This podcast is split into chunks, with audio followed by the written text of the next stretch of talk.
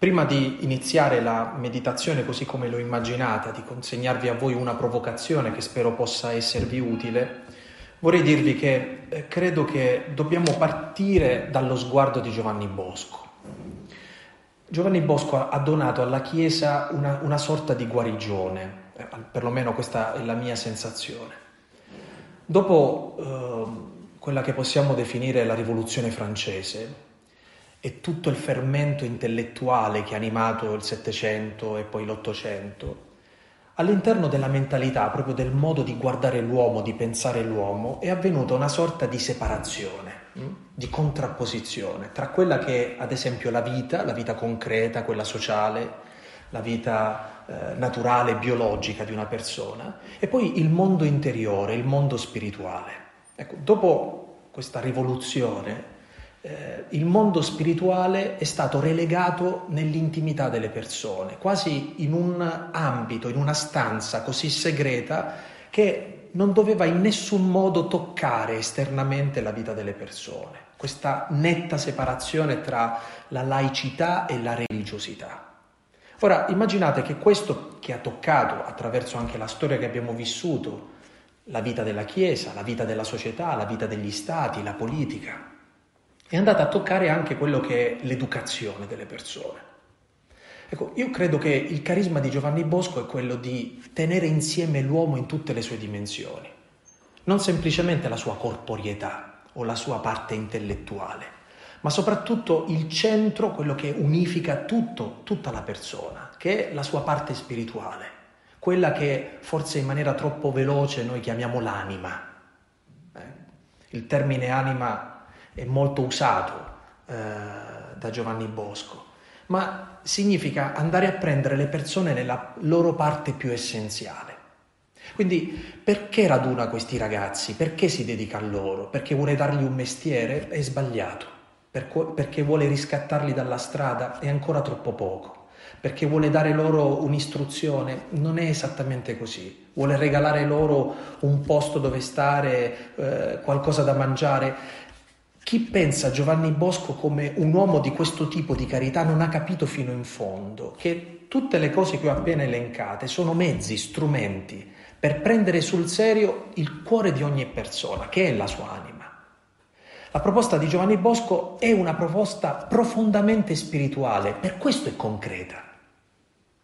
Ed è il contrario di quello che tutti pensano dello spirituale. Tutti immaginano che lo spirituale si contrappone al materiale, al concreto.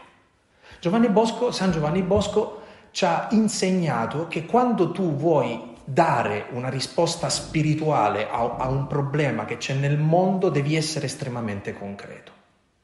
In questo modo ha riscattato tutte le cose materiali, tutto l'impegno caritativo, sociale, intellettuale, professionale mettendolo a servizio del cuore delle persone, cioè avendo come preoccupazione prima quella di salvare un'anima. Allora capite che tutto il ministero educativo, lo sforzo che voi continuate a portare avanti, credo che rimane intatto quando non tradisce questa vocazione, che è una vocazione profondamente spirituale. Mi verrebbe da dire che se i salesiani smettono di essere spirituali, eh, smettono di essere lievito, forse possono portare competenza, professionalità, servizi, possono gestire delle opere, ma non hanno niente di diverso da tante altre cose che sono presenti nel mondo.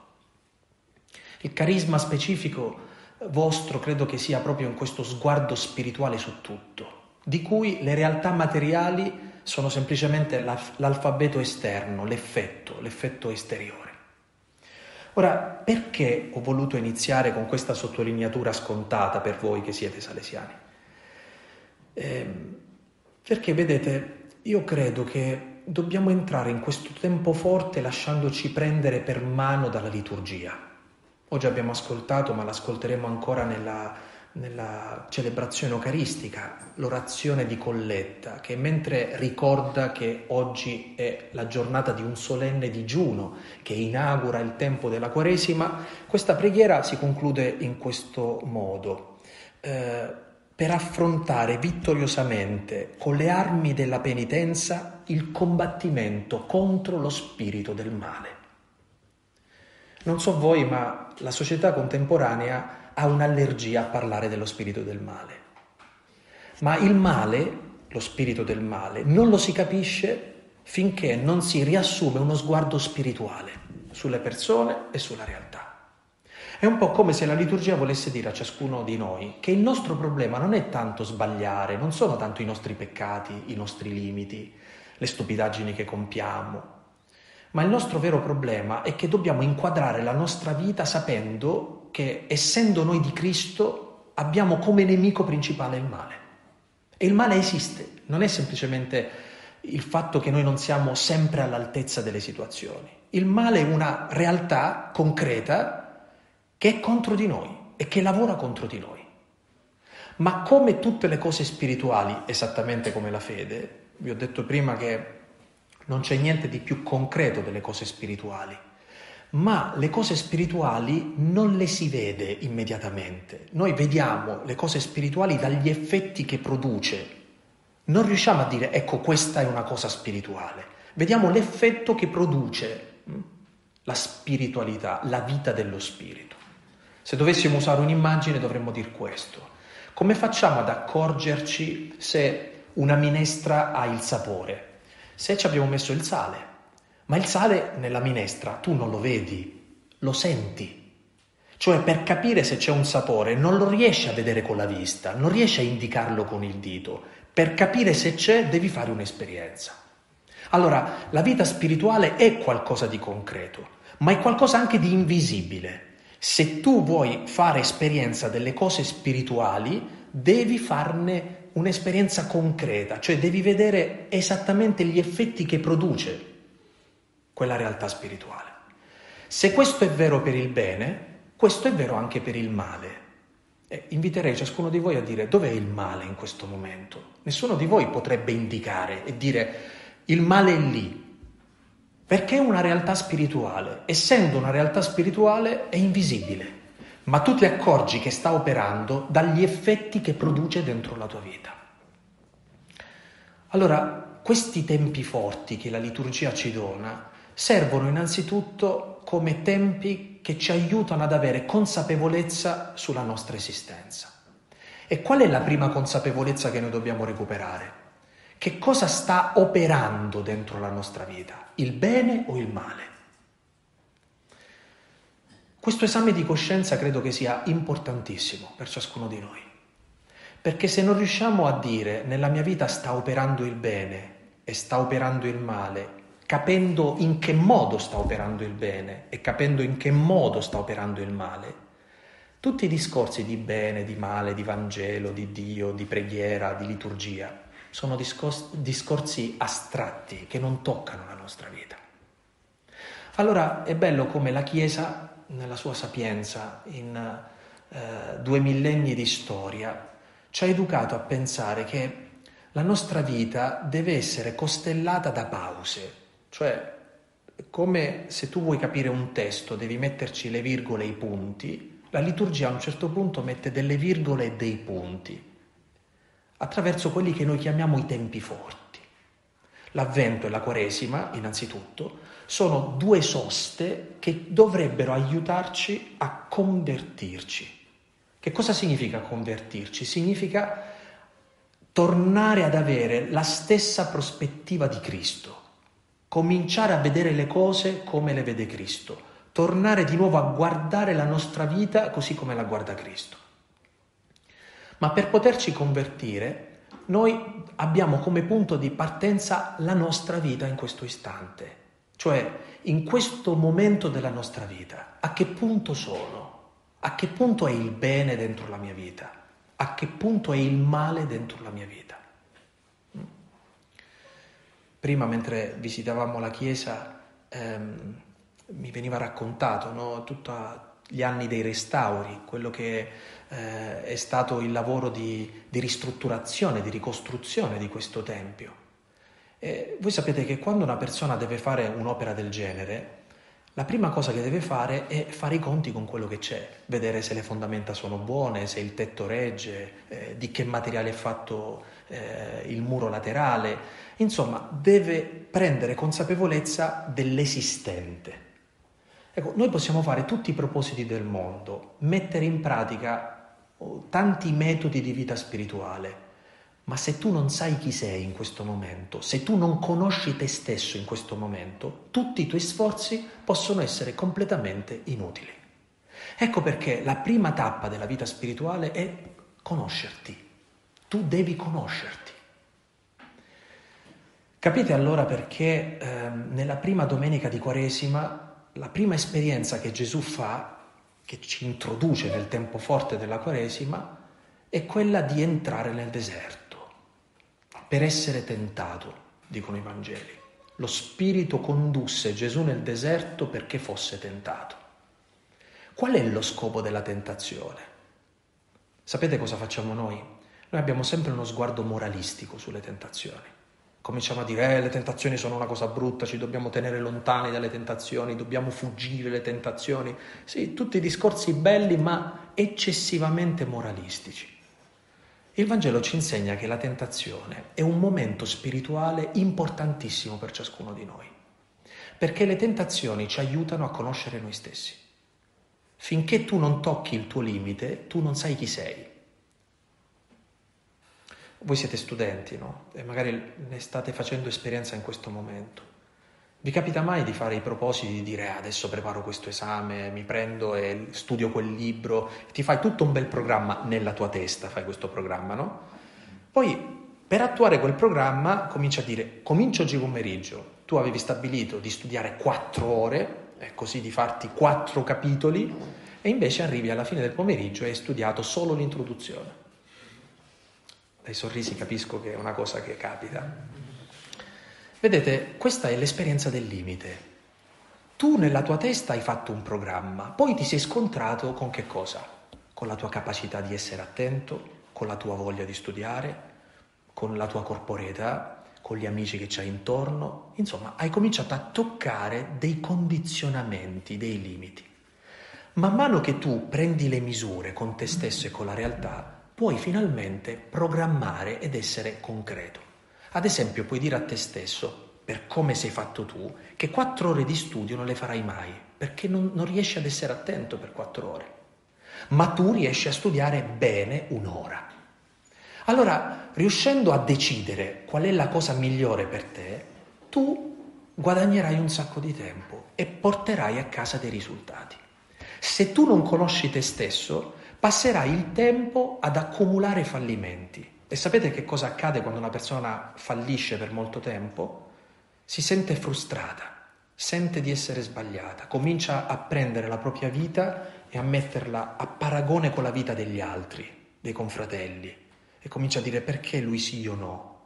E accumula malcontento, umiliazione, si sente sbagliato, fuori luogo, sta male. C'è un termine italiano che aiuta molto a capire questo. Si incattivisce non è cattivo, si incattivisce. Vedete quanto è importante partire da questa domanda? Chi sono io veramente?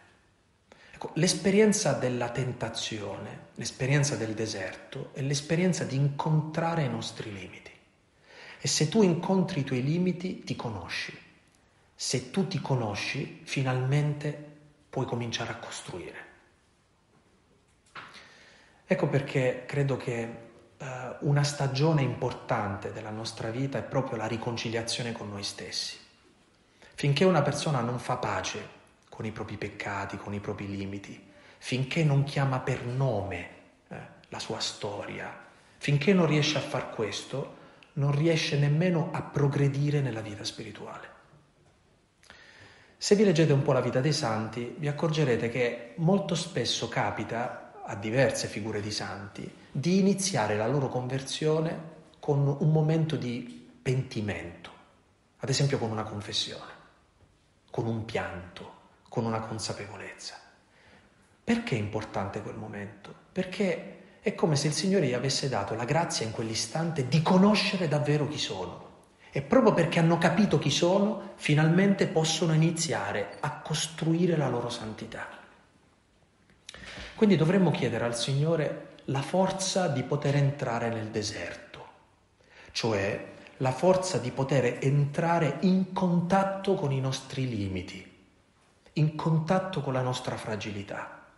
Guardare, toccare, fare esperienza della nostra fragilità per conoscere davvero noi stessi. Che cosa fa il male? Ma tra poco centriamo, eh? Centriamo perché vorrei dirvi esattamente come si costruisce questo combattimento contro lo spirito del male. Che cosa fa il male? Per rovinarti questo tempo della prova, ti fa avere sempre uno sguardo accusatorio, uno sguardo di giudizio. Invece di conoscere te stesso, tu giudichi te stesso. Qualche giorno fa abbiamo ascoltato il Vangelo del lebroso. Allora immaginate che l'atteggiamento giusto è questo. Aver fatto pace con la propria lebbra fino al punto da andare da Gesù e pregare con quella giaculatoria che vi invito a portare nella vostra preghiera personale. Se tu vuoi, puoi. Eh, sentite la potenza di questa richiesta. Se tu vuoi, puoi guarirmi. E Gesù dice lo voglio e lo tocca e lo guarisce. In che modo il male si insinua? Quando il lebroso non si è riconciliato con la sua lebbra, prova per se stesso solo schifo. Comincia a dire faccio schifo, sono intoccabile, non posso domandare niente agli altri perché? Perché mi guardo con disprezzo. Il giudizio fa questo, ti fa guardare te stesso senza guardare ciò che conta davvero cioè accettare la tua lebbra e portarla davanti al Signore. Ecco, la vita spirituale è una semplificazione di questo meccanismo. Che cosa fa il lebroso? La cosa più semplice al mondo. E il lebroso va da Gesù e chiede di guarirlo. È, è semplicissimo. Ma noi non siamo così semplici, noi siamo complicati, noi siamo complessati. Non riusciamo ad avere questa semplicità di cuore. E quindi invece di andare da Gesù perché tocchi la nostra vita e ci guarisca, cominciamo a costruire castelli sulla nostra lebbra.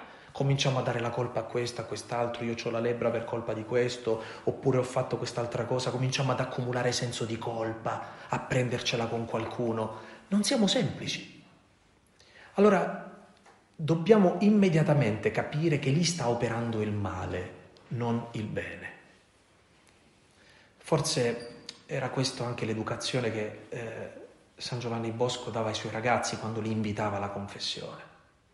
La confessione non è una magia, è anche una pedagogia.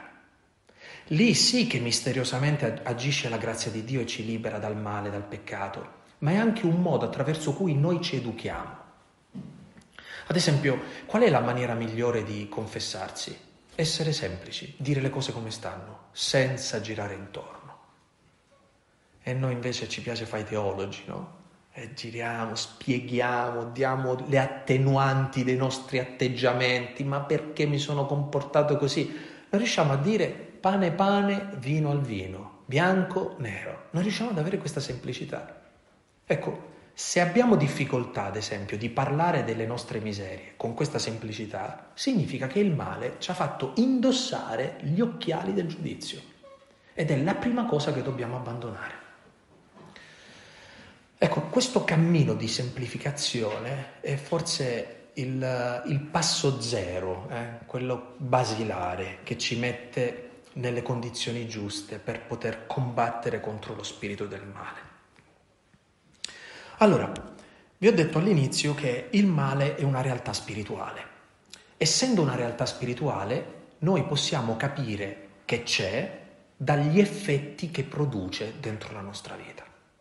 Io ho individuato, in realtà ce ne sarebbero molti altri, io ho individuato tre effetti che il male porta dentro la nostra vita. Ho scelto questi perché secondo me sono quelli più importanti, ma il male ha delle sfaccettature diverse, eh? ha diversi modi di entrare dentro la nostra vita. Allora, il primo effetto del male, e tu ti accorgi che devi combattere questa, questa sua presenza, eh, si manifesta in questo modo. Vivere fuori di noi. Cioè, le persone che sono ostaggio del male non riescono a vivere dentro se stesse, vivono sempre fuori di loro. Cerco di spiegare eh, che cosa significa. Uso questa parabola straordinariamente bella della, del figliol prodigo, del padre misericordioso, così come ce la racconta l'Evangelista Luca. Vi ricordate nel cuore di quel racconto, di quella parabola che Gesù racconta, nel cuore di quel racconto, dopo che il figlio se n'è andato da casa, ha speso tutti i soldi, è arrivato a diventare il custode dei maiali e mentre sta guardando i maiali e li sta invidiando, dice l'Evangelista Luca, tornò in se stesso e disse, tornare dentro se stessi. Questo gesto di tornare dentro noi stessi è quello che noi non vogliamo mai fare. Sapete in che modo noi rimaniamo fuori da noi stessi? Abbiamo paura di stare da soli, abbiamo paura del silenzio, abbiamo paura di sperimentare la noia, soprattutto nella preghiera.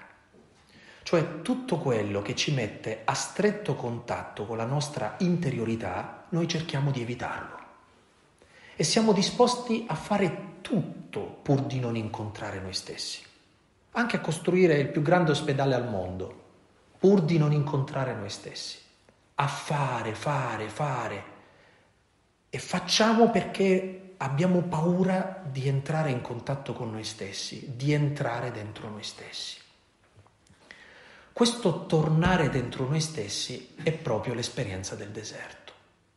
Il deserto non è un'esperienza di tenerezza, è un'esperienza durissima. Per questo noi non vorremmo mai entrare nel deserto. Quando tu entri dentro te stesso non trovi la luce. San Paolo si è sforzato tante volte di dirci che noi siamo tempio dello Spirito Santo. Ah, se uno ti dice tu sei tempio dello Spirito Santo, non vedi l'ora di tornare dentro te stesso, perché essendo tu tempio dello Spirito Santo, entri dentro te stesso e incontri lo Spirito Santo. Provate un po', provate ad entrare dentro voi stessi. La prima esperienza che voi farete è il buio, non è la luce. Dopo il buio comincerete a sentire paura. E dopo la paura comincerete a pensare che in fondo a quel buio non c'è niente. E vi sentirete davvero schiacciati da questa sensazione. A nessuno piace entrare dentro se stesso. Il mondo intorno a noi funziona in questo modo. Eh? La maggior parte dei vostri coetanei, dei ragazzi, ha una difficoltà pazzesca a stare in silenzio. Anche se sono in camera, se sono in casa, devono tenere accesa la televisione, la musica, ci deve essere sempre il rumore di qualcosa. Perché l'assenza di quel rumore ti costringerebbe a guardarti in faccia, a guardarti negli occhi, ad entrare dentro te stesso. Ecco, il tempo della Quaresima è il tempo in cui tu liberamente decidi di fare il kamikaze, cioè di andare a sacrificarti in questo tipo di esperienza.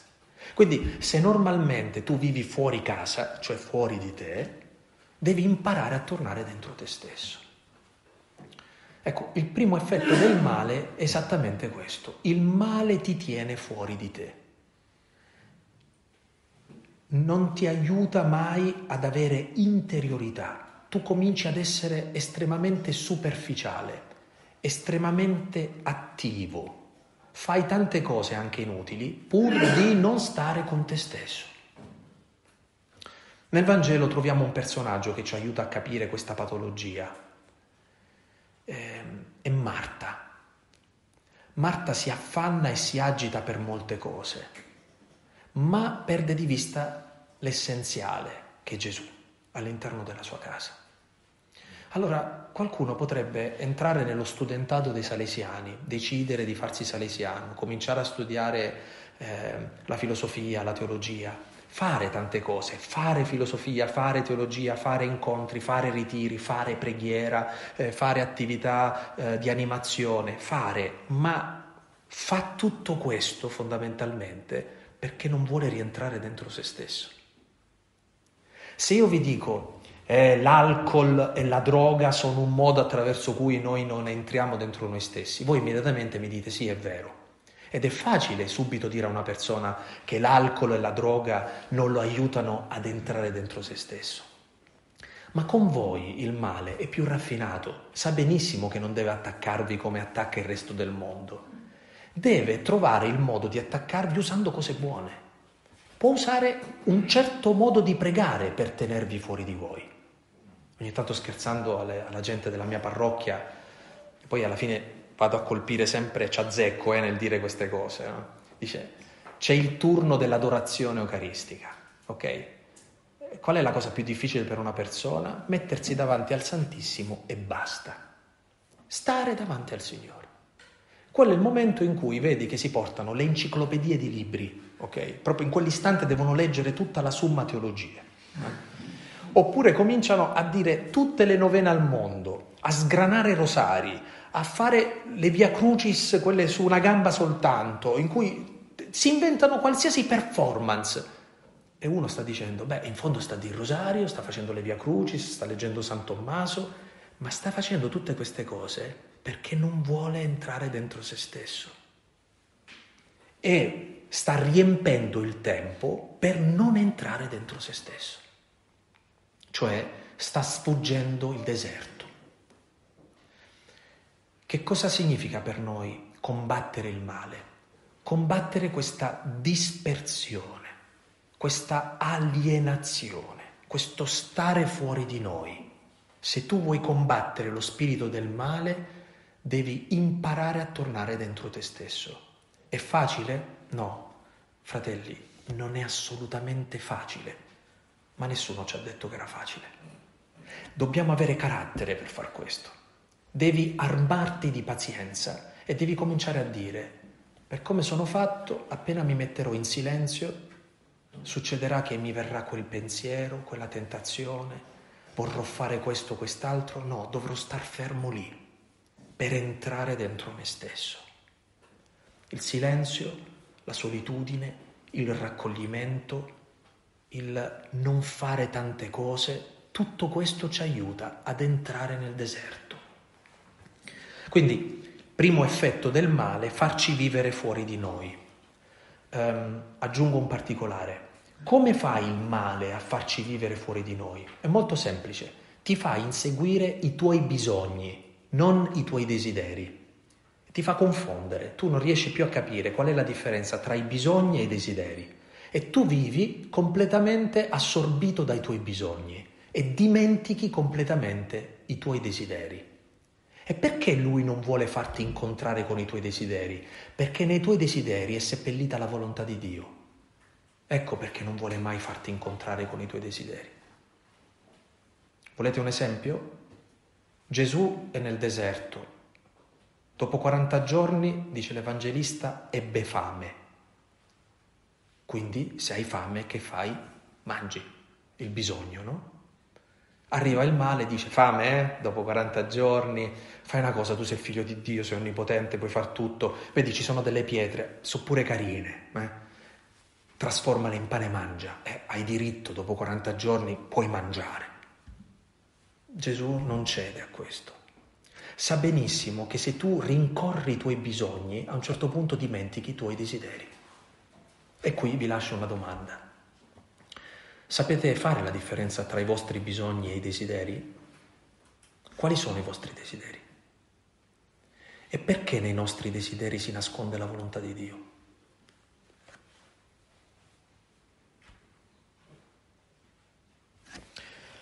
Seconda, ehm, secondo effetto di questa battaglia contro lo spirito del male. Noi ci accorgiamo che il male ci sta attaccando, abbiamo detto, in primo luogo perché ci fa vivere fuori di noi il secondo modo che lui ha, anche questo è sottilissimo, contrappone il fuori con il dentro.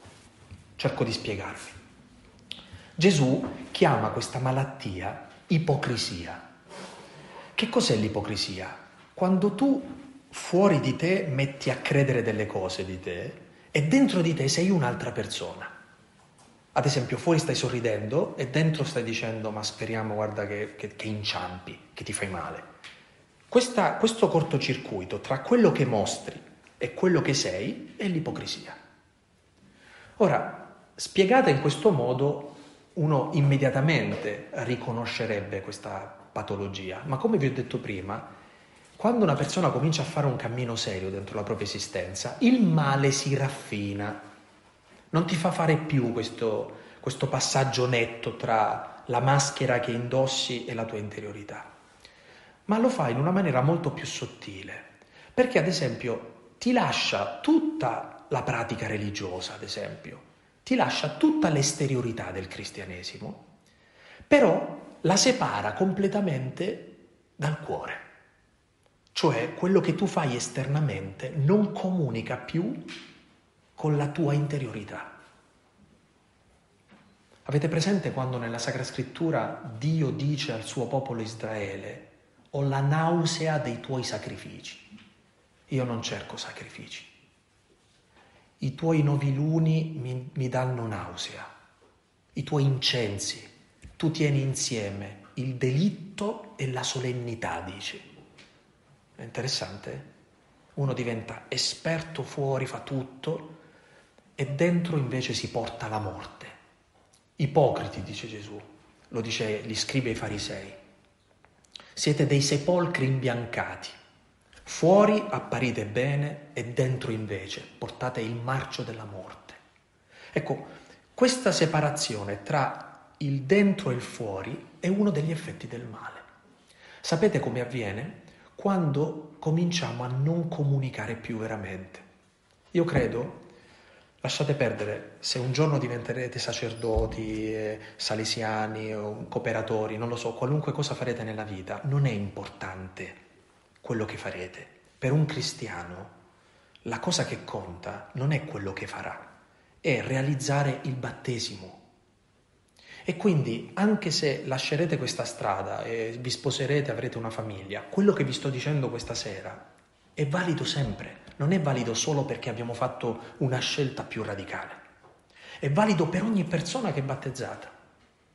Allora, che cosa succede a una persona quando eh, comincia a vivere questa, questa divisione, questa separazione? Non ha più delle persone con cui riesce a dire tutto quello che si porta dentro e cominci a tacere, a rimanere in silenzio. Tutti abbiamo bisogno nella vita di avere una, due persone con cui possiamo essere completamente sinceri. Per sconfiggere questo tipo di attacco del male, tu devi parlare, devi dire tutto. Sapete come chiamava questa pratica i padri del deserto? Diceva che era rivelare i pensieri. Finché il male ti fa tenere delle cose dentro che non riesci a condividere con nessuno, comincia a separarti, a dividerti dentro e fuori. Il Vangelo chiama questo lo spirito muto. È lo spirito che non riesce a parlare, no? Il male ti impedisce di comunicare. Allora, vi ho detto prima, è facile tornare dentro noi stessi? No, è una lotta, ma dobbiamo assumerci l'onere di questa lotta per rientrare dentro noi stessi. È così che attacchiamo il male, trovando di nuovo un modo per tornare dentro noi stessi. Punto numero due. Come possiamo continuare in questa lotta? Dobbiamo imparare di nuovo a comunicare, a parlare, a dire tutto quello che ci portiamo dentro. A chi? A chiunque? Assolutamente no, ma a qualcuno sì. Ci devono essere delle persone della vita dove tu puoi essere completamente libero di dire tutto. Questa libertà sconfigge il male. Il male ha un sacco di paura delle persone che dicono tutto. E poi vi posso assicurare, questo anche per esperienza personale, eh, che è liberante poter dire tutto. Tutto, qualunque cosa. Il male sentite che ragionamento vi fa fare? Eh, ma se tu dici quella cosa, quello comincia a pensare male di te, cambierà opinione, oppure no, non ne può portare il peso, oppure lo deludo, oppure mi vergogno, oppure 10.000 ragionamenti che hanno come scopo non parlare. Allora, fratelli, se dentro di voi sentite un ragionamento che ha come scopo quello di dire non parlare, sappi che è il male. Tu fai esattamente il contrario, parla, consegna te stesso. Guardate che se questa roba qui non la imparate in questo momento, ve la porterete nella vita, nel ministero. E a volte si fanno dei danni tremendi perché per troppo tempo noi non abbiamo più parlato. E si è creato un vuoto dentro di noi talmente profondo che ci ha fatto fare anche cose sbagliatissime. E sarebbe bastato consegnarsi, parlare, rendere di nuovo possibile la comunicazione, perché la comunicazione rende possibile di nuovo la comunione, che è il contrario dell'ipocrisia. È bello poter pensare che il contrario dell'ipocrisia non è un'autenticità qualunque, è la comunione. Quando in una comunità non c'è comunione, significa che stanno convivendo in quella comunità maschere, non persone. Quando una persona ha fatto pace con questa sua interiorità, comincia a, a costruire la comunione anche con gli altri, che è un po' come dire, tutti i problemi che non risolvete dentro li ritrovate fuori e accusate gli altri di questi problemi. È paradossale, no? Ma noi siamo così. Terzo, terzo effetto del male. Allora, uno, vivere fuori di noi. Due, contrapporre il fuori con il dentro. dentro. Terzo effetto del male. Il male frantuma la nostra esistenza. Cosa significa? Che tu accumuli tante esperienze ma non riesci più a tenerle insieme. E quindi cominci ad essere tante persone diverse. Perché tutto quello che vivi dentro la tua vita non ha più un significato che lega le diverse esperienze che fai. Quindi un dolore che vivi non riesci più a metterlo accanto alla gioia, un peccato che fai non riesci più a metterlo davanti all'esperienza della misericordia. Volete che peggioro la situazione? La messa che celebriamo al mattino non riusciamo più ad accostarla con quello che facciamo durante il resto della giornata. Tutto è accostato, ma non ha più unità. Dice, hai detto il breviario oggi? Certo. E che c'entra con tutto il resto? Ah, non lo so. Eh, sei andato a fare l'educatore in, quella, in quell'oratorio? Sì. E che cosa c'entra con la messa che hai celebrato al mattino? Non lo so. Ti è successa una cosa terribile a casa che ti ha fatto soffrire? Sì. E che cosa c'entra questo con la tua vita comunitaria? Non lo so. Sei frammentato. Il male separa tutte queste cose. Ecco, quando tu recuperi un'autentica vita spirituale, te ne accorgi perché sconfiggi il male in questa frantumazione tu senti di nuovo unità e capisci che ogni gesto che fai è sempre unito all'altro. A me piace sempre ehm, accostare questo termine di paragone così come ce lo dà l'Evangelista Giovanni. Voi sapete che Giovanni quando deve raccontarci ehm, l'ultima cena non ci racconta niente dell'ultima cena, ma ci racconta la lavanda dei piedi. Questo è paradossale perché noi vorremmo vedere quello che capita sulla tavola, eh, non fuori da quella tavola. Ma è un'indicazione importantissima perché è come se Giovanni volesse dire gli altri vi hanno detto che bisogna prendere il pane, spezzarlo, il vino, versarlo, distribuirlo. Ecco, la liturgia come noi la immaginiamo e come noi la conosciamo. Giovanni dice questa roba è uguale a quando lavi i piedi ai tuoi fratelli le cose sono insieme, non sono una cosa e l'altra, ma sono la stessa cosa. Allora, quando tu sei davanti al Santissimo Sacramento per adorarlo, questa cosa è esattamente la stessa di quando tu sei accanto a un malato per vegliarlo. Misteriosamente le cose sono una dentro l'altra, non sono o o. Siccome voi siete salesiani, il rischio che correte è quello di un grande attivismo e uno dice faccio tante attività e prego poco. Beh, se cominciate a ragionare in questo modo non avete capito allora come funziona, perché la nostra vita o è tutta preghiera o non lo è. Allora o le nostre azioni sono preghiera oppure azioni accostate alle preghiere non servono. Ecco perché abbiamo bisogno di riscoprire questa unità. Tranquilli, sto concludendo. Um, ci troviamo all'inizio della Quaresima. La Quaresima è la battaglia contro lo spirito del male. Come possiamo combattere lo spirito del male? Uno, tornando dentro noi stessi, quindi accettando il deserto. Due, combattere, combat, combattere l'ipocrisia, eh, lo scontro che c'è tra il dentro e il fuori dentro la nostra vita. Tre, recuperare unità rispetto alla frammentazione della nostra esistenza. Ora, per concludere questo nostro percorso, ehm, usiamo gli strumenti che ci dice il Vangelo e che la Chiesa ha sempre usato. Anche San Giovanni Bosco ha usato questi strumenti. L'elemosina, la preghiera, il digiuno. Ora, voi capite che se io facessi questo stesso discorso a un papà di famiglia, eh, sarebbe molto diverso. Potrei dire, ad esempio, l'elemosina è, è fisicamente, materialmente dare qualcosa a qualcun altro. Ma voi siete in una comunità. Com'è possibile esercitare adesso per voi l'elemosina? Allora, l'elemosina è smettere di essere concentrati su noi stessi. Chi esercita l'elemosina sta dicendo che non esisto solo io, che esiste anche qualcun altro oltre me. Sapete chi sono le persone che hanno capito la lezione dell'elemosina? Quelle che usano la gratuità. Che cos'è la gratuità? Fare una cosa che non ha un contraccambio. Ad esempio, mettersi ad ascoltare un confratello che ti dà fastidio è gratuità. Sopportare di fare una cosa che non vorresti fare è gratuità.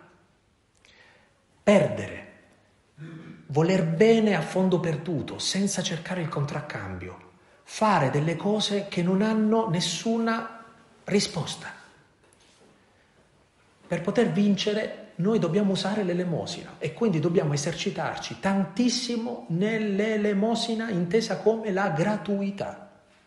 Sappiate che nella vita religiosa, quando si perde la gratuità, si ricorre al diritto canonico cioè agli statuti, alle regole, ai progetti della casa, ai regolamenti, ai turni per buttare l'immondizia, per lavare i piatti, oggi tocca a me, domani tocca a te, non è giusto, io ho fatto due volte questo, un altro. Questo tipo di litigio dice che c'è l'assenza della gratuità. Quando si vive in un luogo dove c'è la gratuità, non si creano mai questi scontri. Perché tu non fai le cose per diritto e per dovere, ma tu sai che questo ti aiuta tantissimo a progredire nella vita spirituale essere gratuito, non cercare il contraccambio, metterti fuori dal calcolo. Chi è gratuito non calcola. È difficile, eh? È difficile per noi essere gratuiti. Vorremmo sempre tenere tutto sotto controllo con un calcolo. La seconda cosa che ci dice il Vangelo e la Chiesa, eh, la preghiera. La preghiera non, non, consiste nel dire tante cose. La preghiera è essere fedeli in un rapporto. Quindi quando si dice che noi dobbiamo fortificarci nella preghiera, non stiamo dicendo che dovremmo dire più preghiere, ma che dovremmo recuperare la fedeltà in un rapporto. A volte mi capita quando parlo agli universitari di dovergli spiegare in che senso questa fedeltà alla preghiera può salvargli la vita. E gli cito spesso questa, eh, questo racconto bellissimo del piccolo principe. Vi ricordate, beh, sapete, il piccolo principe Antoine de Saint-Exupéry, questa favola per adulti straordinariamente bella, è, è una parabola esistenziale fantastica. A un certo punto il piccolo principe incontra la volpe e la volpe cerca di dargli le istruzioni di come si fa ad addomesticarla. E parla di riti, di orari. Dice ogni giorno verrò io da te alle quattro, starò lontano, ma poi il giorno dopo comincerò ad avvicinarmi e così man mano mi avvicinerò finché tu non mi avrai addomesticato. Cioè si è creata intimità tra di noi. Allora, la preghiera è fatta anche di riti, di orari. Di fedeltà ad alcuni gesti. Non cominciate a dire, ah no, ma io mi devo sentire libero da questa cosa, quando se stanotte mi viene di andare a pregare, adesso vado a pregare. No. Questo disordine non ci aiuta. La fedeltà nella preghiera significa, ad esempio, riscoprire il rito, i tempi, darsi degli orari, aiutarsi in questa fedeltà. Man mano noi siamo addomesticati e cominciamo a sentire intimità con il Signore. Le persone che pregano molto non sono quelle che dicono tante cose, ma quelle che si sentono forti di qualcuno. La preghiera ti dà un senso di pace pazzesco, non perché ti risolve i problemi, ma perché ti fa sentire di non essere da solo nei problemi. Oggi mi ha scritto una mamma, aspetta un bambino e già da diversi mesi ha, ha delle minacce d'aborto. Ieri ha fatto una visita, mi ha detto che il bambino sta crescendo, ma che purtroppo per, per come è conformato il suo utero ci sono altissime probabilità che, che, perda questo bambino, ma stiamo parlando già del sesto, settimo mese, quindi capi, capite quanto può essere drammatico. E questa ragazza nella sua semplicità mi ha detto, ma io sono in pace perché so di essere nelle mani del Signore. Questa è la preghiera non è dire, ah, adesso eh, il Signore mi ha risolto il problema delle minacce d'aborto, ah, il Signore adesso ha illuminato il medico. No, sono nella prova, davanti a una cosa difficile, ma sento una grande pace perché so di non essere da sola. Le persone che pregano sono in pace. Invece le persone che non pregano sono inquiete. Il male ci vuole inquieti. Terza cosa e ultima, il digiuno. Anche qui, quanto è facile digiunare semplicemente dal pane, eh, da un pasto. Il digiuno è la capacità di saper dire di no a noi stessi, di rinnegarci. Eh, sono tutti buoni a dire di sì. Prova a dire di no a qualcosa, a digiunare di qualcosa. Se tu riesci ad esercitarti in questo sforzo di dirti di no, vieni fortificato nel carattere.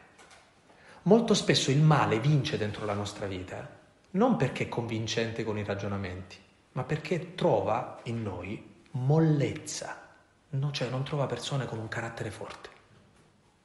Il digiuno è la capacità di saper offrire al Signore il sacrificio della nostra libertà. Ma voi davvero siete convinti che siccome oggi non abbiamo, non lo so, pranzato, questa cosa ha aumentato la gloria di Dio? Ma sapete in cielo che cosa gli interessa che noi non abbiamo mangiato oggi? Assolutamente niente. Ma ciò che dà gloria a Dio non è il fatto che noi non abbiamo mangiato, ma che abbiamo manifestato con un gesto esterno il fatto di essere figli suoi. E da che cosa si vede che siamo figli suoi? Che siamo liberi, che Gesù è morto in croce per farci liberi. E in che cosa consiste la libertà? Che davanti a un bisogno noi sappiamo dire sì e no. Se tu sai dire di no a qualcosa, sei libero. Vi capita anche a voi di, ma forse in mezzo a voi c'è qualcuno così, no? Magari una persona sta fumando e tu gli dici, ma lo sai che ti fa male? Ma sì, lo so, ma perché non smetti? Ah, guarda, io posso smettere in qualsiasi momento. Ah, prova. Dai, smetti. Tu pensi di essere capace. Prova a smettere e ti accorgerai di essere schiavo. Il digiuno è l'esercizio di non essere schiavi, di qualcosa. E sarebbe interessante che ciascuno di noi in questa Quaresima potesse individuare una roba di schiavitù e cominci ad esercitarsi, a non essere schiavo, a digiunare. Bene, chiudo anche perché ho parlato davvero molto. Ehm, che cosa volevo consegnarvi? Questo, cioè dirvi di non entrare in maniera devozionale nella Quaresima, ma di entrare in maniera spirituale accettando questo combattimento che ci offre la liturgia in questi 40 giorni che precedono la Pasqua. Combattere non significa combattere contro i mulini al vento, non è battere l'aria, dice San Paolo, no.